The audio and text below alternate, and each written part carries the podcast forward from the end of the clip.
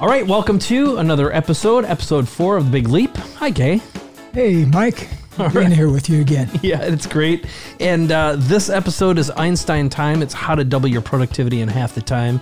Something that both you and I are big fans of, which is how are you going to get more stuff done in a shorter period of time and also do it consciously.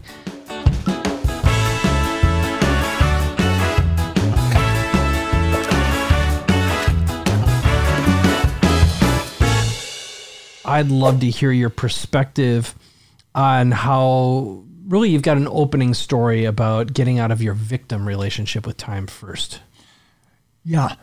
My brother once told me the story about something uh, when I was a kid that I'd forgotten about. When I was in the first grade for Christmas, I got a wristwatch, and I was just obsessed with this wristwatch. And he said one day that I spent about five minutes down by the Western Union clock, which was the reference point for uh, what time it was, trying to get my watch just set right square on that time. So I've been concerned with time for a long time, and I went to an extreme to the point of trying to manage my time and everything like that.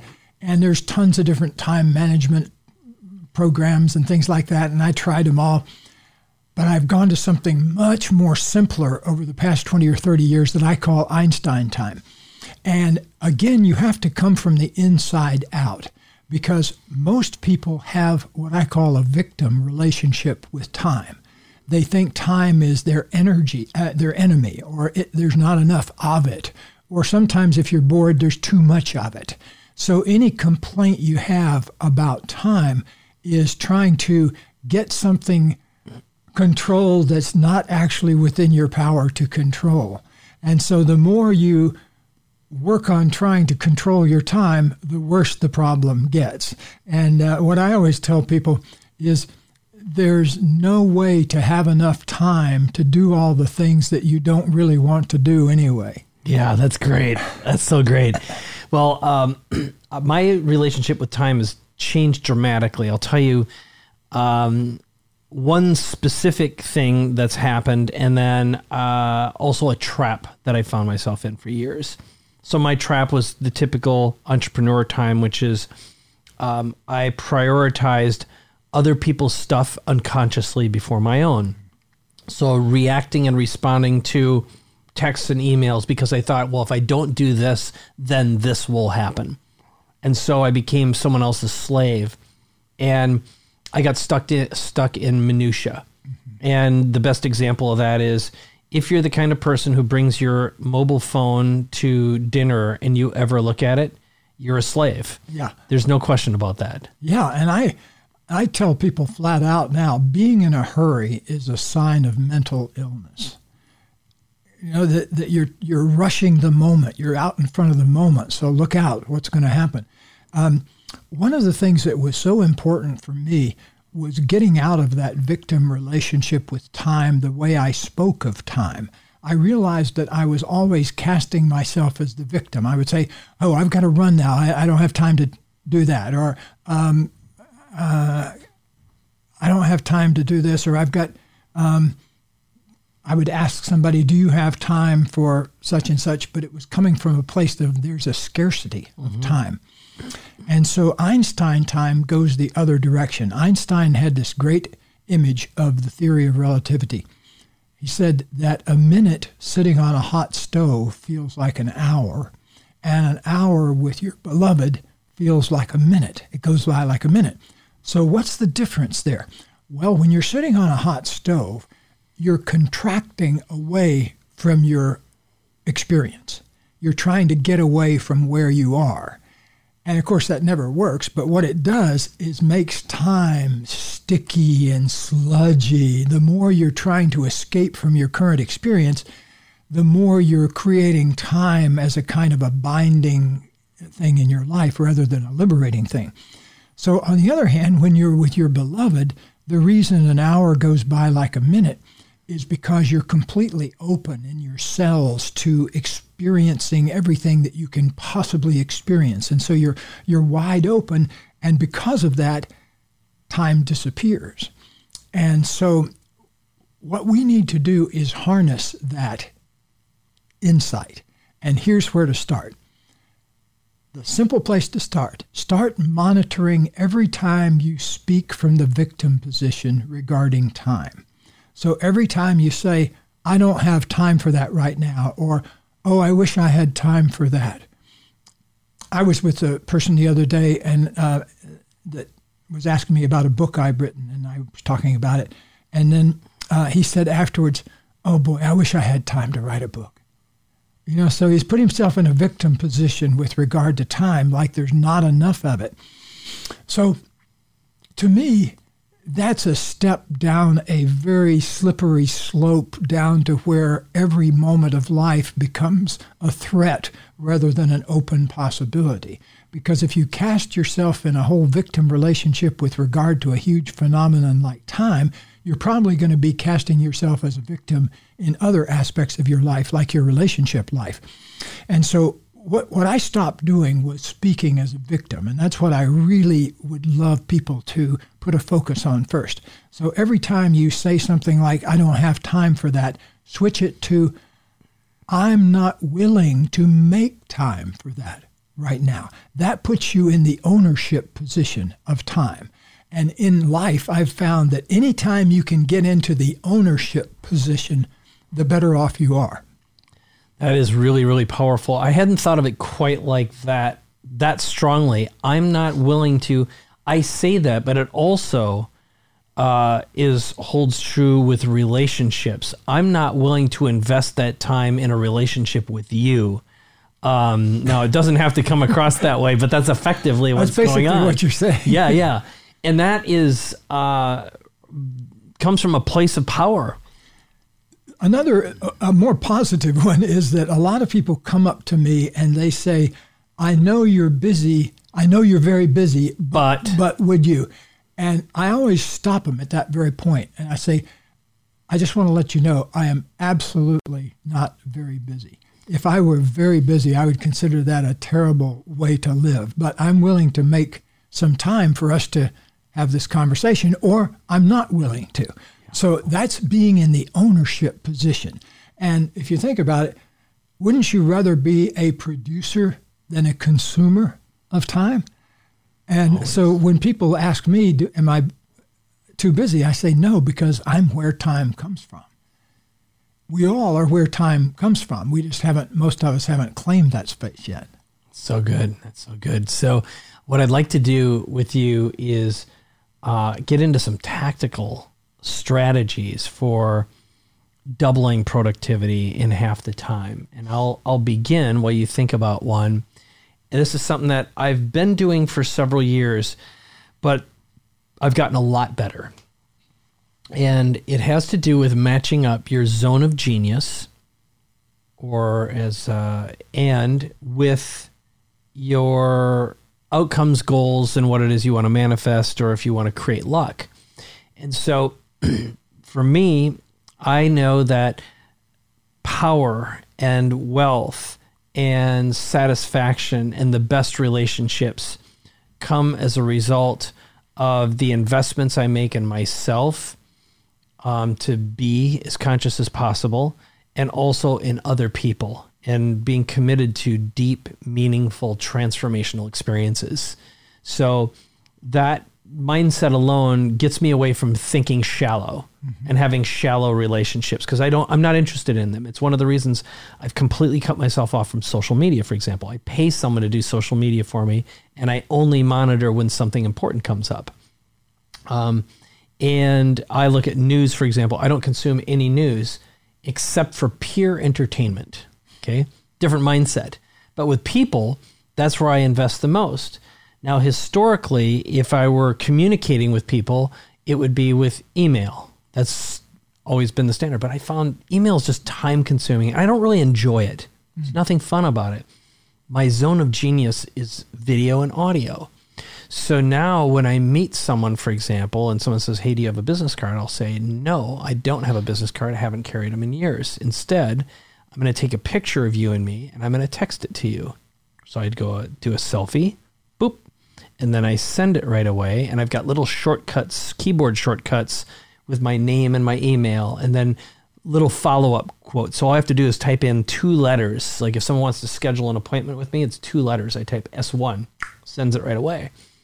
Then what I will do is when I return from a trip, I'll be in my studio here or even with my phone. I'll make short little videos that are meaningful and deep and relevant to our conversation. So there's the context is meaningful, the message is meaningful, and the outcome is meaningful as well. And that's how I start the conversation and my and without exception, most people say, "Wow, that's the first time someone's ever done that. I should do that too." Mm-hmm. Should they should all over themselves, but um, no one else is doing it, so it creates this deep, meaningful connection. And then, if that is a business conversation, I only do my conversations now with Zoom or QuickTime video. Um, no more phone calls because I want to make sure that they're hundred percent engaged, mm-hmm. right? So I want to own your ears and your eyes, yeah. and you're busy. I have found exactly the same thing. I do everything on video now myself, and I really think that um, it opens up so many more possibilities, especially for observation, as I love to do, of body language. Because you know, mm-hmm. uh, one of my great mentors, Sir William Osler, one of the great um, diagnosticians of all time, said that um, if you listen and watch carefully, your client will not only tell you what the problem is, but how it must be treated. And so I, I listen for the and watch for the solutions that I see coming through a person, not just for where the problems are, because their body will always be broadcasting the solution at the same time. Okay, I want to go down the rabbit hole a little bit. Can you give me a little example of that? Because I think this would be for anyone who's watching this will find it fascinating and listening as well. So, um, and then let's resume back to where we were. But I'm okay, um, let me give an example. Sitting in the Dell computer boardroom, mammoth table about 50 feet long, and I'm sitting in there some years ago with their number two guy, a fellow named Mort, and so as I was talking to him and he was telling me about some of the issues that uh, they had going on, I, I noticed that he kept touching his chest. And I noticed that his breathing was a little labored. And so as we sat there, so my thinking is okay, his body is telling me a problem and also the solution at the same time. So when he finished talking a little bit, I called his attention to, I said, You keep kind of signaling your body. And he said, Oh, what do you mean? And I, so I drew a little picture.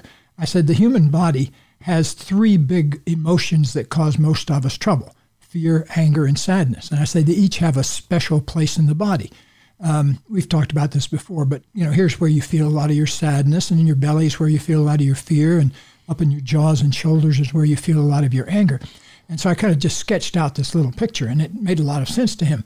And um, I said, just looking at where you touch, it said, I think it, you have some sadness that is present there.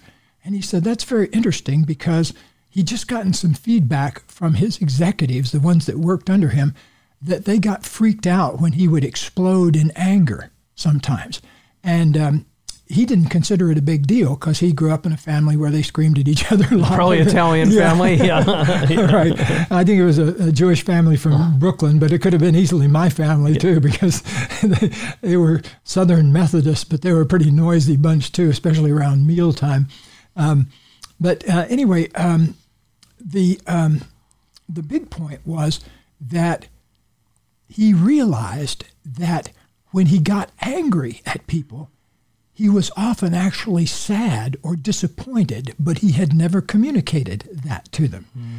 And so I showed him just a simple way of communicating, like, oh, I feel disappointed in that, or I, I feel sad about that, you know, rather than just banging on the table and being angry all the time. Yeah. And so I, um, it, it was really wonderful too, because folks like Mort and Michael Dell and Kevin Rollins, who was the president down there at the time, I mean, these guys are so open to learning. You know, it's just brilliant how quick they get things. Because Mort, even though he was, you know, nearing retirement age, he jumped up and went to his next meeting. And in a little while, I was coaching somebody else, and Mort comes running back in the door and says, Hey, I'm explaining what you explained to me to these other executives. Can I have that piece of paper that you drew those feelings on? like it was the Magna Carta or something. Mm-hmm. And so I handed him the piece of paper and he ran out of the room because he was busily explaining it. That's to me that kind of turn on a dime learning. I really respect that. Love it. Um, so let's keep on going down the rabbit hole of time efficiency, mm. tactics, and ways to accelerate um, getting stuff done. And I'm going to do one more. I, I got a which, I got a big one that I use, but yes. Okay, okay. I'll give you one more, and then let's go back and forth. So, another one that I use. I'm a drawer, and I'm also a kinesthetic learner. So this took me a long time to figure out how my brain works, which is, and I believe your wife Katie is yeah. also a kinesthetic. Which, if you're generally an auditory, uh, visual, or kinesthetic, I am completely incapable of learning in a classroom environment. Like I'm I'm asleep or I'm in charge. Mm-hmm. Two modes. And so when I do meetings and I and I work with people, for example, I stand in front of a whiteboard and I draw.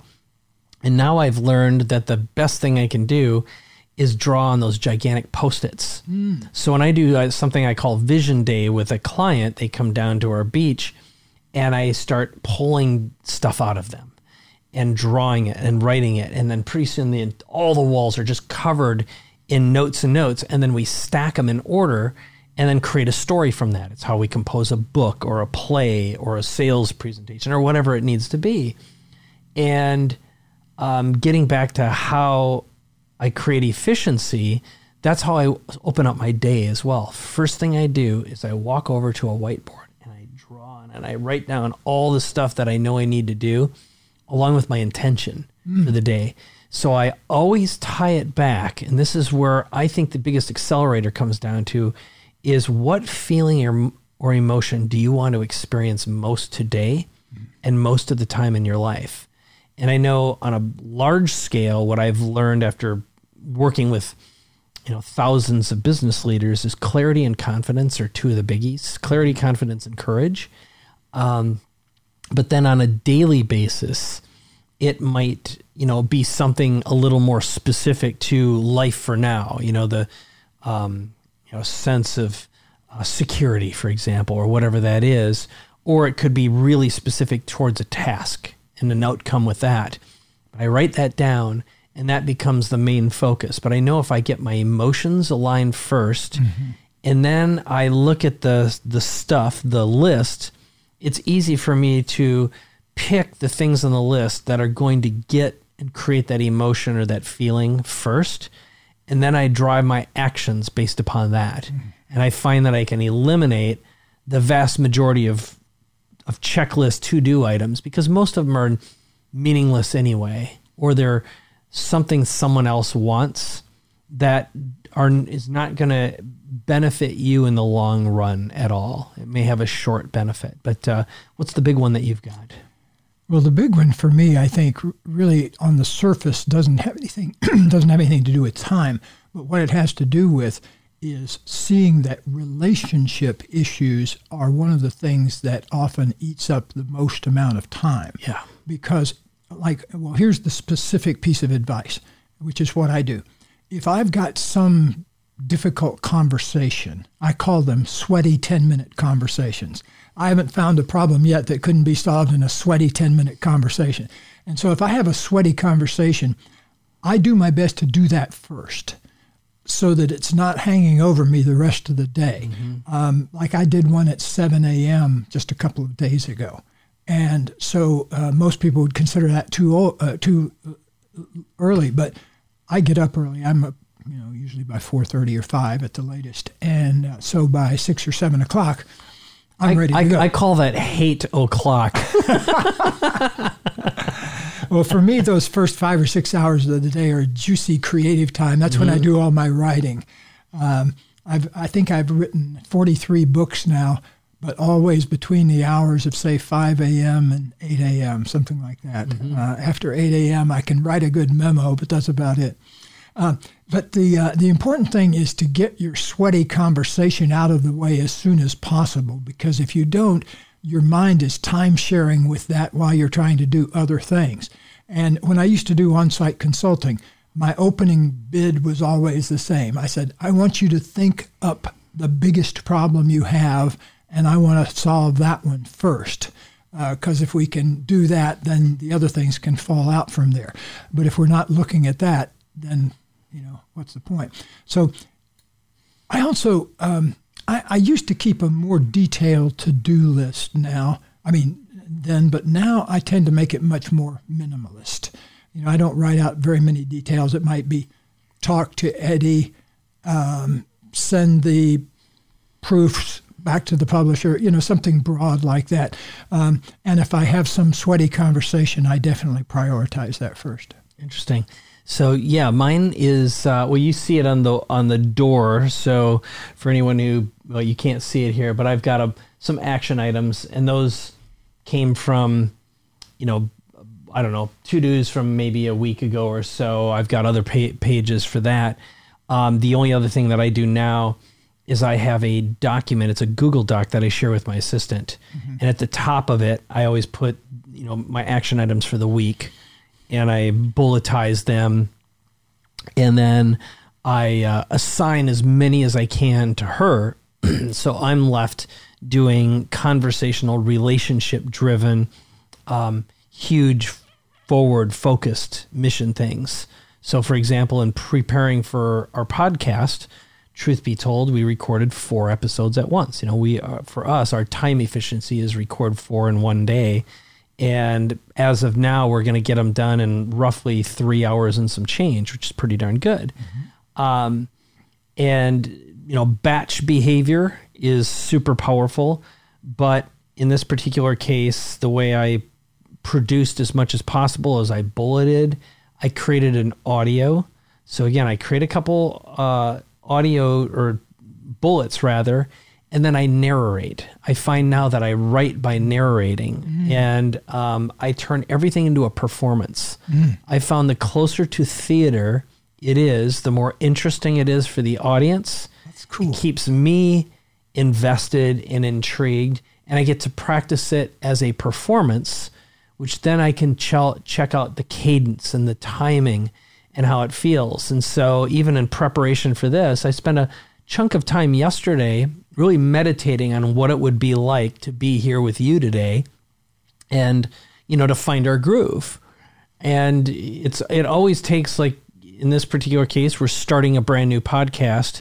So we had to get in sync with each other. It's been a while since we performed on audio or video together. I don't know how long it's been, but a long time and it invariably would take a few episodes. But I I believe practicing theater of mind mm-hmm. um, accelerates um, the Einstein time experience.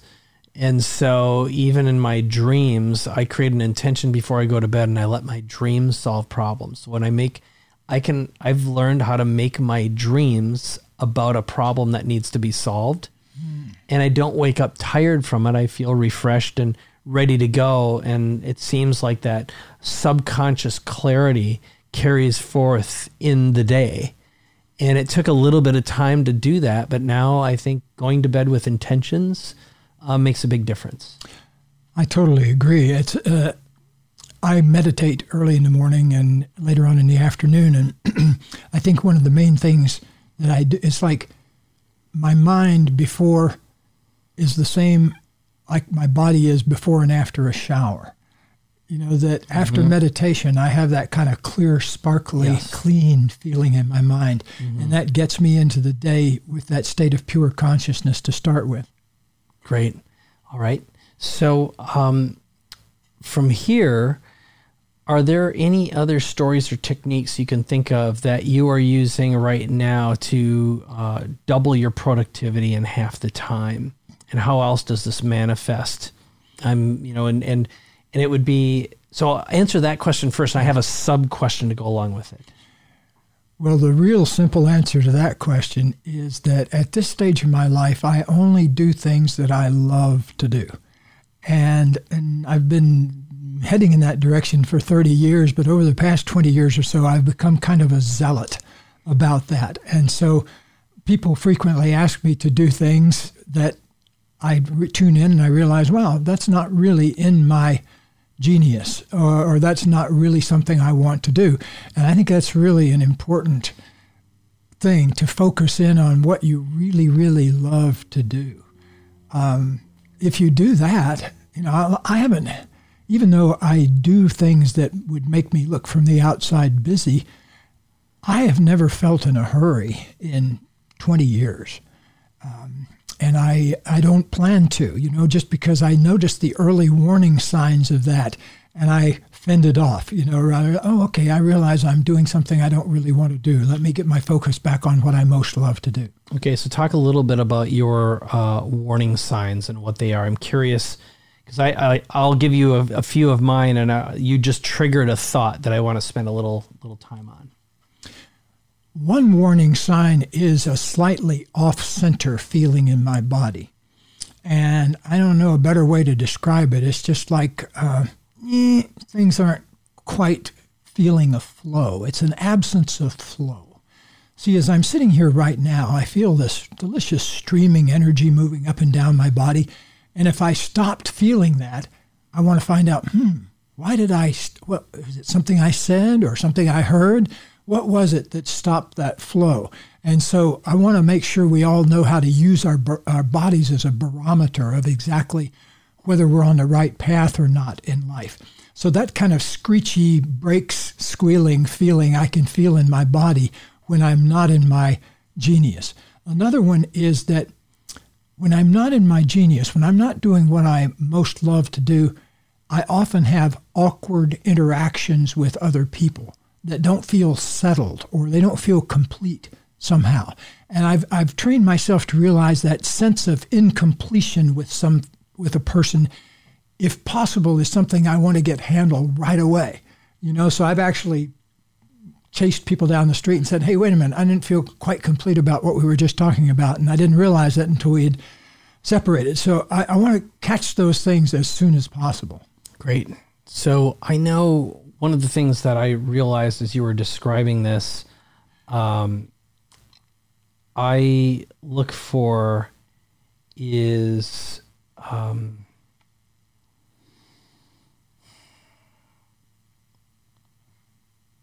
hmm. You talked about being incomplete. What part of that? What were you talking about right before that? Um, that that sense of of um, going away from a conversation where I didn't quite mm-hmm. feel centered or that off center kind of feeling.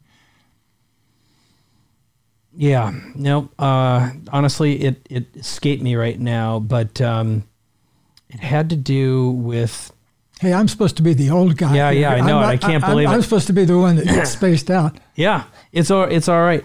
Well, I will just say uh, I don't remember where I was going to go. Um, I thought I had it, and but it ultimately had to do with the sense of efficiency and connection, which is um, what I seek and search for right now, and to do as much of that. Um, and set it up. I set up success, mm-hmm. so it's it's preparation. Uh, that's what it was now. So um, what I do is I get clear on what my expectations, my intentions are. I find a couple of bullet points. I let my subconscious um, provide solutions. So again, I dream solve. Uh, and then when I'm with someone, because again, my one of my techniques for getting the most done is through performance and co-creation. Mm-hmm. So I set up a situation so I can co create as fast as possible. Even when I write, I oftentimes have someone on the other side that I perform in front of. I have a muse. So I've found that having a muse present um, holds me to a higher standard, creates a performance opportunity, and I'm very, very time conscious as well. And the last part of this had to do with, um, and this is the big bullet that I forgot just a moment ago and it came back to me, which was anytime I'm operating from a fear or scarcity modality, and my my very deep, I believe, an epigenetic program is running out of money. That's very deep, three generations deep ish, and it haunted me for m- most of my life. And I had to come to terms with a. Um, I've never gone hungry. Um, B, I've never really been in a place where I got so scarce I didn't have a way out. I always um, innovated or created my way out of a challenge, a financial challenge. And um, the biggest problems I've made came from compromising myself and doing something that didn't feel right for money to, to solve something. Yeah. Or saying, oh, I can't afford to lose this. And um, the moment that that energy shifts, so there's this tipping point that is directly related to my relationship with time is money and to me money is nothing more than stored time right? It's like uh, it's it's a way to avoid the fear of being without. You know that's the uh, um, that at least at its fundamental level. And so um, once i see that what i look for now is it's sort of like this little tick-tock clock. It's sort of like okay if i'm feeling pressure driven by fear, um, I know uh, there's a potential of making a compromise that I'll regret later. And those things stack. It's sort of like stacked problems. So stacked compromises create massive time problems later on. So it took me a little while to describe that, but hopefully it came out with some level of clarity. Yeah, that's really a key shift, though, because I can see how you've leveraged that in a lot of ways. Like you get more done than just about anybody I know. Uh, yeah, you really put out a tremendous amount of stuff and seemingly while maintaining a centered state of being while you do it. And I, I find that a great, you know, that's a great gift to be able to pass along through people through these conversations that we have. Hmm. Yeah, I, I, of course, I don't have a relative sense of that personally. You know, it's like, other than, I think I'll definitely get better now, and I feel more comfortable and confident sharing that. Mm-hmm. And um, No, I think that's an area of your genius. Hmm. Yeah, I really want to encourage you to really share that more. yeah, well, it's a great Here place to do it with the podcast. Yeah, for you sure. know, I got a lot of other the time hacks that I use too that I want to talk about at some point, but um, they're they're more smaller kind of things. But the big thing I really want to really implore everybody to do as quickly as possible get out of the victim relationship with time. Stop complaining about the lack of it or stop complaining about too much of it.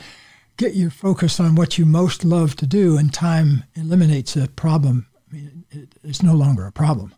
Beautiful, beautiful. Well, I uh, I agree. So I think we've got some big takeaways from this one. Besides the relationship you have with time, um, if you can use some of the hacks that we shared, which is using your unconscious time, because uh, this was uh, something that I have learned through meditation and a little bit of plant medicine work um, specifically psilocybin, is you really realize how time is an illusion that is trapped because you exist in a physical body, right? Yes. And as soon as the ego disappears in your sense of self, so does time. And I believe it is possible to live inside an eternity, inside a, a blink or a moment when you stop existing in the flesh. Yes. And so um, that might be another conversation we can have at another place. But uh, getting back to one of the core themes uh, from previous episodes, this notion of wondering. I think wonder is a gateway to living in a timeless state. I agree. And I think wonder uh, is also a tool that's just as important as a compass to s- s- steer your way around the heavens. You know, that um, if you learn to wonder your way through life, anytime you come to a place where a choice needs to be made or a decision or something like that, wonder is a direct pathway to the most creative aspect of ourselves. Uh, Einstein, in one of his notebooks, talked about wondering about something for 27 years every day until he finally figured it out. Wow. That's some powerful, committed wondering. Yeah, for sure. No, that's uh, that is really powerful. So why don't we leave uh, this episode with um, wonder? And I I have an ask for you, the listener and the viewer, which is head to iTunes, rate, review, share this with one person you know who can benefit from the conversations that Gay and I are having with you. Know that other episodes that we've got coming up include we're going to be talking about money and more time hacks, more relationship strategies, and of course, we'll talk more about the Big Leap Experience, which you can learn more about that at bigleapexperience.com. But, Gay, what do you have? I have um, three words breathe, move, love. And uh, they're on the wristband that we give to people at seminars, and they'll get you through any situation. Every situation is life in life is improved by breathing, moving, and loving. All right. Well, this is another episode, episode number four of Big Leap. This is Mike Koenigs. And Gay Hendricks, Thanks for listening and watching.